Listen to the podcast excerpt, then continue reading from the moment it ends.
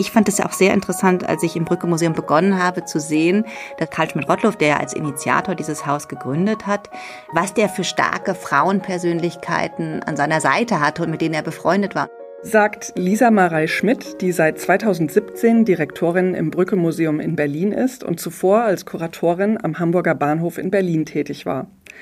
Das von Werner Düttmann erbaute Brücke-Museum liegt von einem wunderschönen Garten umgeben in Berlin-Dahlem. Ich war gerade vorgestern da und wieder begeistert, am Rand des Grunewalds und hat eine 5000 Werke umfassende Sammlung mit Brücke-Künstlern von Karl Schmidt-Rottluff, Erich Heckel, Ernst Ludwig Kirchner und Fritz Bleil. Auch und gerade weil diese Künstlergruppe ausschließlich aus Männern besteht, hat Lisa Marei Schmidt in den vergangenen Jahren neben historisch und soziologisch ausgerichteten Sammlungspräsentationen zeitgenössische Künstlerinnen eingeladen, um in den Dialog mit dieser besonderen Sammlung zu treten.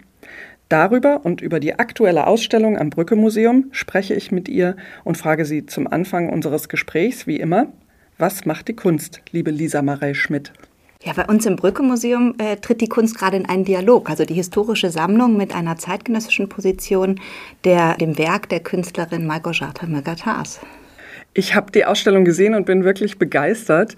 Also, um das ein bisschen einzuordnen, sind ja schon ganz tolle Künstlerinnen aufgetreten, die mit den expressionistischen Werken so in Dialog treten. Und es gibt immer wieder ganz andere, ganz tolle Bezüge. Vivian Suter fand ich auch schon eine tolle Ausstellung, aber jetzt eben die Künstlerin Malgorzata Mergatas. Woher kennst du die Werke von ihr? Sie ist ja auf der Venedig Biennale gewesen und im polnischen Pavillon. Und sie war auf der Documenta 15 in Kassel. Wo hast du sie entdeckt? Genau an diesen beiden Orten. Ich glaube, wie so viele ähm, ähm, aus dem Kunstbetrieb.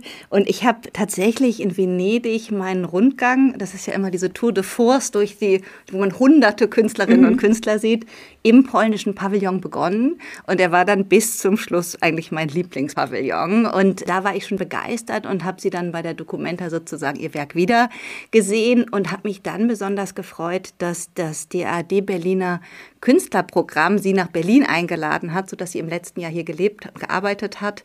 Und ich habe diese Chance direkt genutzt, um sie eingeladen im Brücke Museum auszustellen. Wer das Werk noch nicht kennt, eigentlich ist diese Technik ja wie bei Quilts, aneinandergenähte Stoffstücke, die aber ganz tolle Kompositionen ergeben. Sie ist ja eine Roma-Künstlerin, gleichzeitig dieses bunt gemusterte, was irgendwie ein bisschen Klischee ist, aufgreift und damit umgeht und damit wunderschöne, aber auch sehr tiefsinnige Kompositionen macht. Hast du ein Lieblingswerk von diesen vielen Stoffbildern, die dort hängen, draußen am Museum und innen drin? Also es sind wirklich ganz wunderbare Arbeiten und wir zeigen in der Ausstellung aber nicht nur Arbeiten aus dem letzten Jahr, wo sie rein mit Textil arbeitet, sondern wir zeigen Werke aus den letzten zehn Jahren, wo man auch merkt, dass sie eigentlich Malerei und Skulptur studiert hat, also dass sie wirklich sozusagen zu Beginn findet sich noch Acrylfarbe und es gibt nur so einige wenige Textilien, die eingebunden werden und dann übernimmt sozusagen das Textil und das hat bei ihr ja auch eine ganz persönliche Bedeutung. Also oft sind die Textilien, die sie verwendet von den Personen, die sie auch darstellt. Und wie du sagst, die Bergitna Romni, also sie kommt aus einer Siedlung in Czernagora in Polen und thematisiert oder zeigt in ihrem Werk eigentlich immer die Community, die Gemeinschaft. Und das hat, finde ich, was ganz Interessantes, weil es ist wirklich eine sehr sinnliche Arbeit. Es ist eine Arbeit, die einen so direkt einzieht, mit der eigentlich jeder was anfangen kann, weil es Szenen sind, wie man sie kennt. Eine Oma beim Hühnerrupfen oder Menschen beim Schachspielen. Aber es thematisiert eigentlich auch sehr stark die stereotypen Darstellungen, die Romja Personen, die Community eigentlich bis heute verfolgt. Und sie als Künstlerin versucht ihm einen anderen Blick entgegenzusetzen. Du bist ja mit den Expressionisten wirklich sehr vertraut und Roma und Sinti spielen ja als Motive eine ganz große Rolle bei vielen verschiedenen Werken des Expressionismus. Wie war das für die Künstlerin oder wie hat sie das empfunden? Weil da ja auch natürlich Stereotype äh, verbreitet werden in diesen Werken. Ich meine, mittlerweile ist ja auch mit der Sprache allein die Titel, die damals den Bildern gegeben wurden, die nennt man ja so heute nicht mehr im Museum. Wie gehst du damit um und wie war das für die Künstlerin? Diese Ausstellung hat vielleicht sozusagen zwei Aspekte. Zum einen habe ich die Künstlerin eingeladen, in sozusagen in den Dialog mit unserer Sammlung zu treten, weil ich sie in einer sehr kunsthistorischen Tradition sehe, also in der Genremalerei, wo man sozusagen Kartenspieler, Menschengruppen, und das sind alles Motive, die wir sozusagen stillleben, die wir in unserer Sammlung auch finden. Und zum anderen ist aber natürlich sehr interessant diese kritische Reflexion der Sammlung, die wir durch Projekte wie Flucht in die Bilder, die Künstler im Nationalsozialismus oder auch die Beschäftigung mit dem Kolonialismus und der Brücke in den letzten Jahren so ein bisschen vorangetrieben haben, ist ihre Beschäftigung mit vor allen Dingen Otto Müller, der ja auch Brücke-Künstler war, und dessen ein großes Motiv waren die sozusagen Romja und Sinti. Also eher das Z-Wort spricht man ja heute auch nicht mehr aus. Und das war sehr interessant im Dialog, weil wir sozusagen wirklich lange mit der Künstlerin diskutiert haben, zeigen wir diese Z-Mappe von ihm aus den 20er Jahren, die einfach genau die Klischees, die in der Kunstgeschichte seit dem 16. Jahrhundert eigentlich fortgeführt werden, das nomadische Volk, das raubende Volk, die sozusagen fortgeführt wird. Und die Künstlerin war dann sehr dagegen, das nochmal zu zeigen. Wir haben dann, also es ist eine Mappe mit zehn Blättern und wir haben sozusagen die, das Cover gezeigt, wo auch eine Arbeit drauf zu sehen ist. Und sie hat dann aber eine neue Arbeit geschaffen. Und in der Darstellung von Otto Müller gibt es eine Darstellung von zwei Frauen im Innenraum mit einer Katze und einer Kaffeekanne auf dem Tisch. Ganz berühmte Lithografie, aber es gibt es auch als Gemälde im Museum Ludwig beispielsweise. Und sie hat sozusagen so mit diesem Arbeit oder sozusagen gegen dieses Bild oder mit diesem Bild gearbeitet und hat eine neue Interpretation geschaffen. Also eine Antwort eigentlich auf Müller, zwei Frauen im Interieur, weil sie sagt, die Roma-Community ist eigentlich noch eine sehr traditionelle, sehr patriarchale, wo sich Frauen nie entblößt zeigen würden. Und das ist genau das, worum es bei Müller geht. Also es sind zwei mhm. Frauen und die haben so offene Blusen an, also man sieht die Brüste. Sie sind sozusagen im Interieur dargestellt, aber gleichzeitig als Akte. Und das ist was, was in der Romja-Community eigentlich überhaupt nicht vorkommt kommt. Und deshalb setzt sie dieses Innenporträt von zwei Frauen dem gegenüber und äh, porträtiert ihre Mutter und ihre Schwester beim Kaffee trinken. Und das ist eigentlich ein sehr schöner Gegenüberstellung. Wir zeigen das Werk in der Ausstellung nicht, aber haben so kontextualisierende Texte und auch einen Verweis auf unsere Sammlung online, wo man dieses Werk dann auch sehen kann. Was ich auch toll fand, Lise Guya spielt ja eine große Rolle für Kirchner mit ihren Textilarbeiten, die mit Kirchner zusammengearbeitet hat. Und sie hat auch ein textiles Werk aus der Sammlung in Verbindung mit dieser tollen Ästhetik von Mirga Tass hat die Künstlerin sich das Werk ausgesucht oder hast du da was vorgegeben? Wie funktioniert das? Wie entsteht so eine Ausstellung? Ich komme ja ursprünglich aus der zeitgenössischen Kunst. Das heißt, diese Zusammenarbeit mit Künstlerinnen und Künstlern ist mir sehr vertraut durch die fünf Jahre am Hamburger Bahnhof und auch in der Zeit davor. Und ich glaube, ich habe bisher immer Künstlerinnen eingeladen, die die Brücke gar nicht kannten. Also die sozusagen Vivian Sota oder Malgorzata und weil sie waren sozusagen, wo ich eine Affinität oder eine Parallele gesehen habe. Und die Künstlerinnen haben beide sehr begeistert auf diese Einladung reagiert und sich sehr begeistert mit der Sammlung auseinandergesetzt. Und ich glaube, es war am Anfang wirklich ein intensives Gespräch, um zu verstehen, was interessiert die Künstlerin, wissen auch Arbeiten, die wir von ihr zeigen. Und dann ist es aber natürlich immer so, dass man selbst immer noch mal was vorschlägt. Oder also zum Beispiel die toten Hühner von Erich Heckel habe ich ihr dann gezeigt und dann war sie begeistert, das neben ihrer Mutter, die sozusagen das Huhn rupft, zu zeigen. Oder das Kuno Amjet-Bild von den Pferden, das war was, was sie sofort auf unserer Sammlung online entdeckt hat und begeistert war. Und wir waren auch mit ihr im Depot und haben Werke angeschaut. Also das ist wirklich ein Dialog, aber es ist halt schon so ein Empfinden, dass das Interesse da sein könnte. Und mit Lise Guya, ich habe halt eine Sammlung, die historisch männlich besetzt ist. Und da war es ein großes Glück, dass wir in den letzten Jahren Werke von Lise Guya ankaufen konnten, die ja eng mit Kirchner zusammengearbeitet hat und auch Malerei ja in den Davoser Jahren stark beeinflusst hat. Und die natürlich auch, und das ist ja auch das Thema der Ausstellung, also eigentlich Textil als weibliche Kunst und natürlich auch eine Kunst, die im Kunsthandwerk immer so als niedere Kunstgattung betrachtet wurde. Und das finde ich ist ein Thema, das grundsätzlich sehr interessant interessant ist und auch sozusagen mehr Würdigung verlangt oder bekommen sollte. Und wir planen eine Ausstellung mit Lise Guya mit dem Museum in Kur, die im nächsten Jahr im Winter eröffnen wird. Also diese Arbeit von Lise Guya ist aus den 50er Jahren ja. und das heißt, die habt ihr erst kürzlich angekauft? Ja, also 2018 haben wir die angekauft, ja. Wie gehst du überhaupt mit der Sammlung um, die so männlich bestimmt ist? Also suchst du auch speziell nach Künstlerinnen für die Sammlung? Es ist eine wahnsinnig tolle Sammlung und eine sehr umfassende Sammlung. Und meine Aufgabe sehe ich eher in dem Bewahren, dem Digitalisieren der Provenienzforschung, also der wissenschaftlichen Aufarbeitung der Sammlung, gar nicht so sehr in der großartigen Erweiterung. Aber es gibt natürlich schon Lücken und, und die schauen wir an. Und da ist das Kunsthandwerk eine große Lücke. Also durch den Nachlass von Karl Schmidt-Rottluff, der ja auch seinen Bestand ans Museum gegeben hat, gibt es etliches in diesem Bereich von diesem Künstler. Aber natürlich haben die anderen Künstler auch Textilien gefällt fertig Schmuckstücke geschaffen. Und das ist etwas, wo wir jetzt genauer hingucken und wo wir auch Lücken füllen wollen. Vor einigen Jahren habe ich die Ausstellung gesehen mit der Sammlung von Eberhard Kornfeld. Mhm. Hattest du die auch dorthin ja. gebracht? Das war ja. toll. Sehr ja. viel Kunsthandwerk von Kirchner. Ganz genau, ja. Auch Lise Guja Dinge, aber auch Stühle und Möbelstücke, die äh, Kirchner selber hergestellt hat. Das war auch eine ganz tolle Sammlung. Ja, über Ebi Kornfeld habe ich Lise Guja auch kennengelernt und lieben gelernt, muss ich sagen, denn er kannte sie ja noch persönlich und hat mich so in ihr Werk eingeführt. Und also ich schaue ja auch diese historische Sammlung immer auf so eine Gegenwärtigkeit hin. Und ich finde gerade diese Textilarbeiten sind total interessant, auch für zeitgenössische Künstlerinnen und Künstler und, und uns heute. Die textilen Arbeiten, die so aus dem Expressionismus kommen, ich finde, die haben auch noch was Unverbrauchtes. Der Expressionismus ist ja dadurch, dass er entartet war im Zweiten Weltkrieg unter den Nazis und dann wiederentdeckt wurde von dieser Generation, in den späte 40er, 50er Jahre, die dann eigentlich die Kunst ihrer Großväter erstmal wiederentdeckt hat.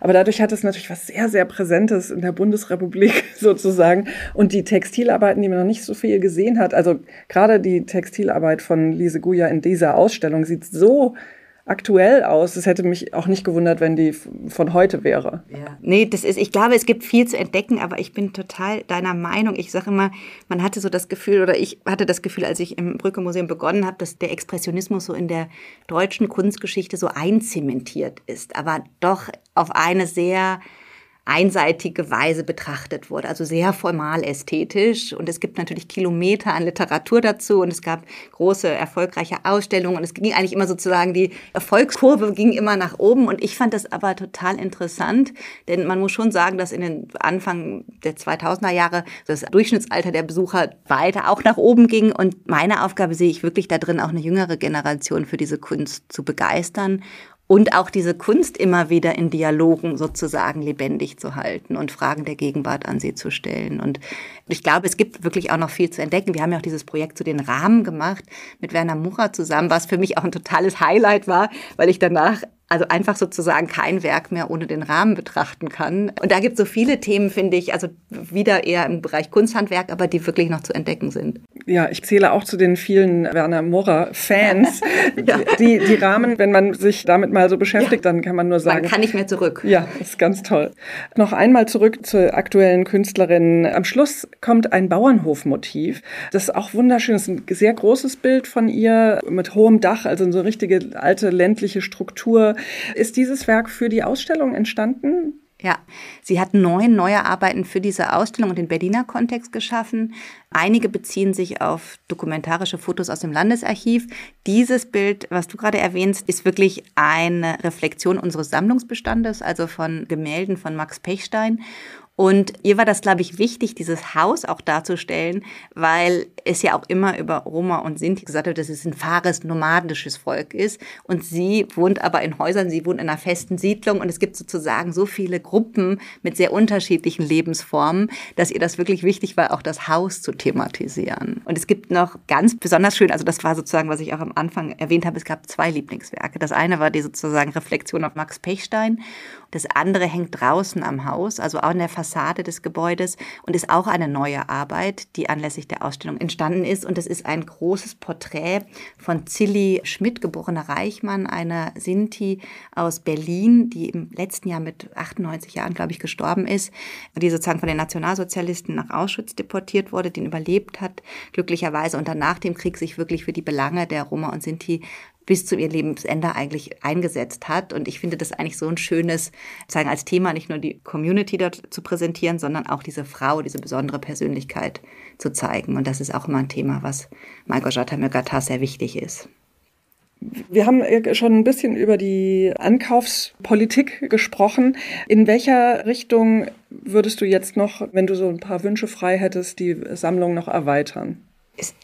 Kommt ja immer nur manchmal etwas auf den Markt, was wirklich wunderbar ist. Ich glaube, es sind wirklich die Lücken, die ich noch sehe, jenseits des Kunsthandwerks, sind dann natürlich Werke wie, also wir haben vor einigen Jahren ein wunderbares Gemälde von Karl Schmidt-Rottloff erwerben können, ein Porträt von Rosa Shapire von 1915, was einfach wirklich eine Zeit ist, die bei uns in der Sammlung nicht abgebildet ist und Rosa Shapire als Persönlichkeit, als enge Freundin von Schmidt-Rottluff und, und eine der ersten Kunsthistorikerinnen im Haus. Und es war auch in der Provenienz sehr interessant.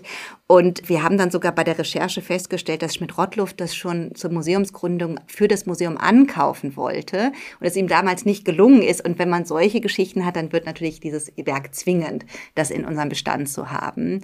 Da muss ich gleich einhaken, ja. weil Rosa Shapire liegt mir auch sehr am Herzen. Ich habe gerade das neue Buch gelesen, das es über sie und ihren Briefwechsel ja. mit Schmidt-Rottluff geht. Sie war ja dann in London nach dem Krieg Weltkunstkorrespondentin. Ganz genau, ja. Und ich finde, sie ist eine ganz tolle, ganz wichtige Frau, war ja Brücke-Mitglied ja. und hat so viel getan, vor allem für Schmidt-Rottluff. Also ich finde es toll, dass dieses sehr beeindruckende Porträt jetzt Teil der Sammlung im Brücke-Museum ist. Das hätte sie bestimmt auch gefreut. Ja, der Briefwechsel befindet sich ja bei uns im Haus. Wir planen auch noch mal eine Ausstellung zu Rosa Shapire. Es gab ja dieses ganz tolle Projekt in Hamburg vor etlichen Jahren, was Leonie Beiersdorf kuratiert hat. Aber es ist wirklich so eine tolle Persönlichkeit. Und ich fand es auch sehr interessant, als ich im Brücke Museum begonnen habe, zu sehen, dass Karl Schmidt-Rottluff, der als Initiator dieses Haus gegründet hat, was der für starke Frauenpersönlichkeiten an seiner Seite hatte und mit denen er befreundet war. Und Rosa Shapire ist eine.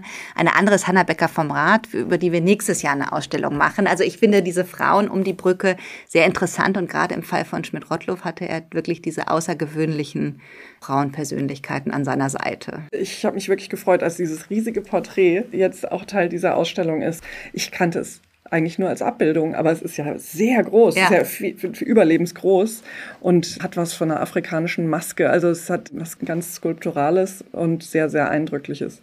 Wir hatten das ja auch in der Ausstellung, hängen wir das ja in der Galerie der starken Frauen, haben wir das sozusagen ja. intern genannt. Ich habe ja die Ausstellung auch ähm, sozusagen co-kuratiert mit Melanie Romigea vom DAD Künstlerprogramm und mit der Künstlerin haben wir natürlich diese Hängung auch immer besprochen. Und da fand ich halt, also weil äh, Maiko Jarta auch Frauenpersönlichkeiten ja so in den Vordergrund rückt, also wie Silly Schmidt oder auch andere. Also es sind ja vor allen Dingen Frauen, die in der Ausstellung auch dargestellt werden. Ganz im Gegensatz dazu, dass es eigentlich eine sehr patriarchale Gemeinschaft ist, die, die Roma-Community.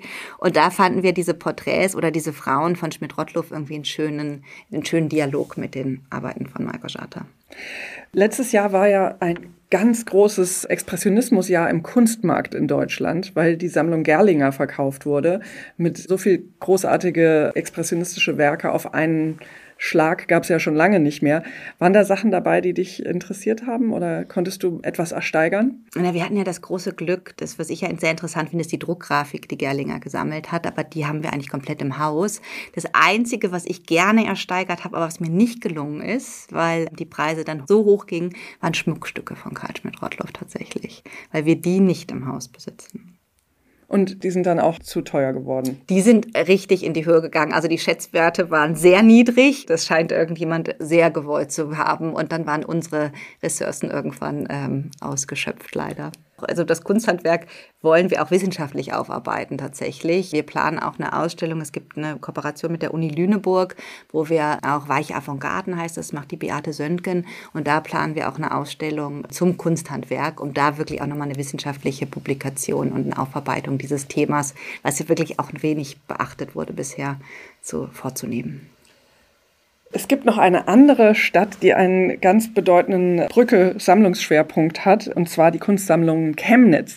Wir haben uns jetzt bei der Weltkunst mit Chemnitz beschäftigt, weil wir ein Sonderheft gemacht haben gerade. Und ich muss auch sagen, Karl Schmidt-Rottluff und Chemnitz, überhaupt wie viele Expressionisten dort aus der Gegend kamen, auch Pechstein aus Zwickau und so weiter. Gibt es da Vernetzungen zwischen den Kunstsammlungen Chemnitz und dem Brücke-Museum? Gibt es da Formen der Zusammenarbeit? Und jetzt ist ja auch bald Chemnitz Kulturhauptstadt Europas 2025.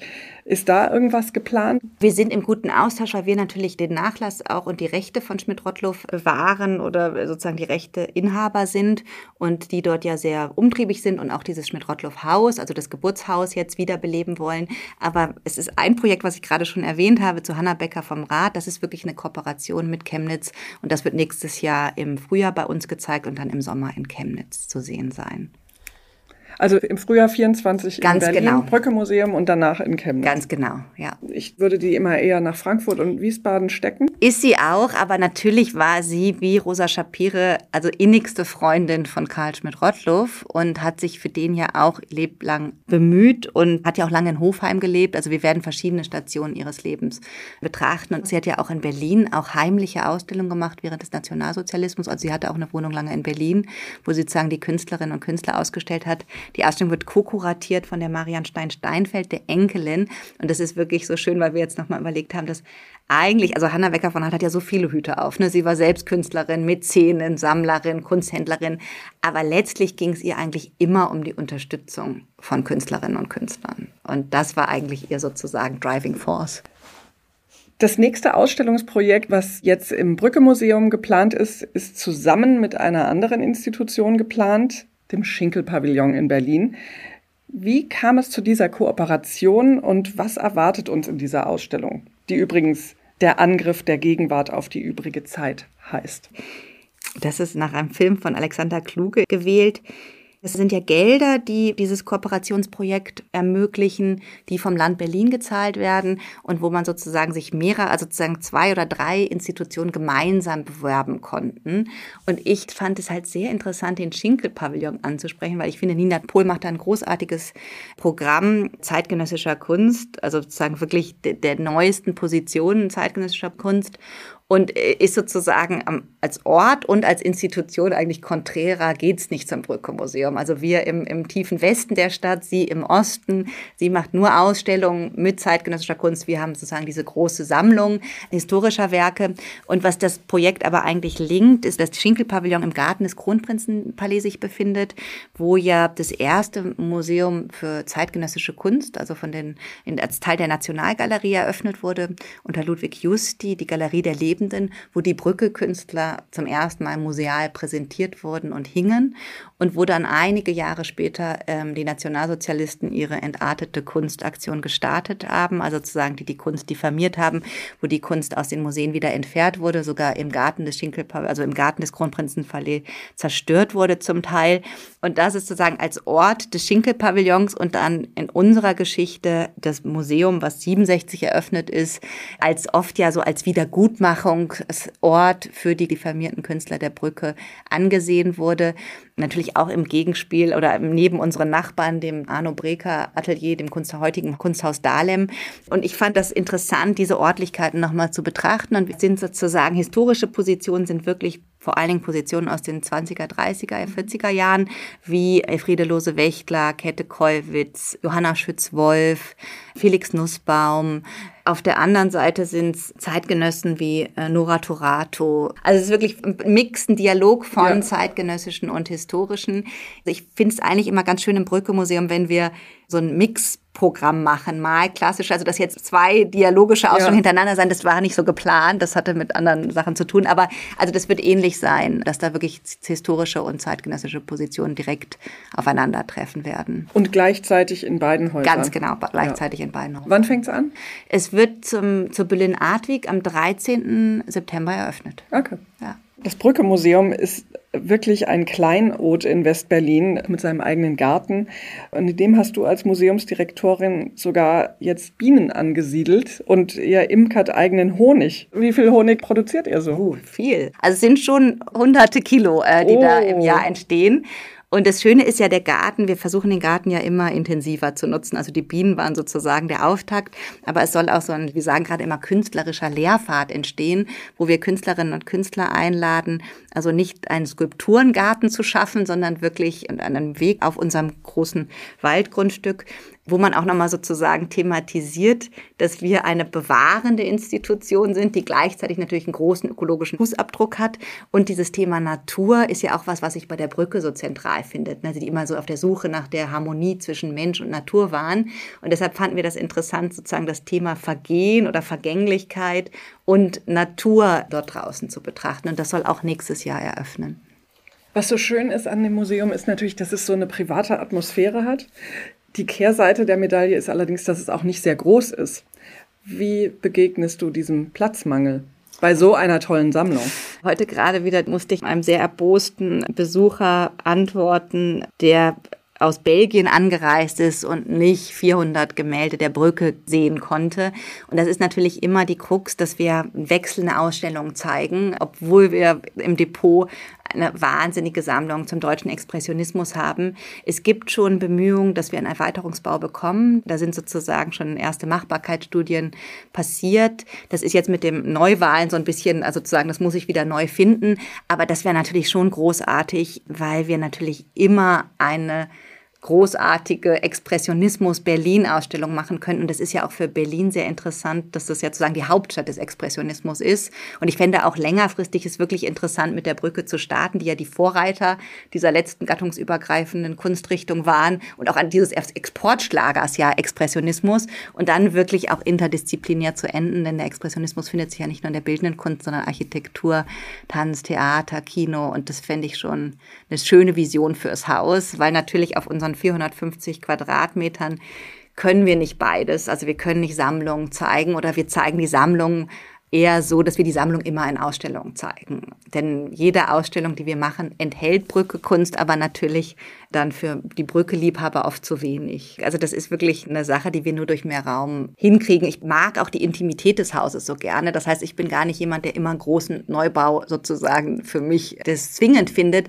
Aber in diesem Fall wäre, glaube ich, einfach noch eine solche Ausstellungsfläche, wo man einfach eine ständige Sammlung präsentieren könnte. Ganz, ganz toll. Gerade für, also um auch Touristinnen und Berlinerinnen sozusagen beide abzuholen.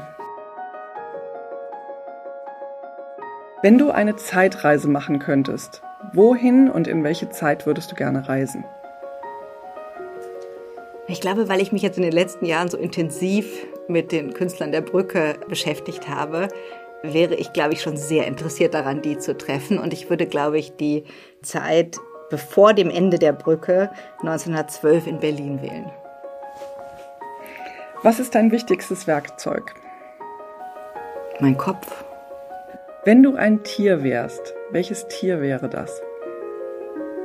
Ich liebe Bienen, aber ich glaube, ich bin nicht, also ob ich so fleißig bin, ist die Frage. Ich glaube, es müsste ein Fisch sein, weil ich auch das Wasser sehr liebe. Welches Spiel spielst du gerne? Mein Sohn hat mich letztens Siedler von Katan spielen lassen, aber ich glaube, mein Favorit ist immer noch Mensch, ärger dich nicht. Was ist deine Lieblingsfarbe? Blau. Hast du einen wiederkehrenden Traum? Der Klassiker Traum Matheprüfung mündlich nochmal wieder erleben zu müssen. Hörst du Musik beim Arbeiten? Ja, manchmal. Kannst du auch sagen, welche? Ganz unterschiedlich. Ich habe gerade von Spotify meine Jahreszusammenfassung bekommen und da war Number One äh, Bach und Nummer zwei Kate Bush. Also ich glaube, das ist sozusagen die Bandbreite. Kannst du eine kleine oder große Weisheit mit uns teilen? Ich mag ein Haku, also ein japanisches Gedicht, was mich begleitet. O Schnecke, erklettere den Fujiyama, aber langsam, langsam. Vielen, vielen Dank für das Gespräch. Ja, herzlichen Dank. Der Weltkunst-Podcast Was macht die Kunst wird von Volkswagen unterstützt. Und so möchten wir aktuell auf die Konzertreihe Sound in the Garden hinweisen, die dank Volkswagen Group Culture im Skulpturengarten der neuen Nationalgalerie stattfinden kann. Aktuelle Termine dieser besonderen Konzertreihe im Freien finden Sie unter www.smb.museum sowie im Instagram-Kanal von Volkswagen Group Culture.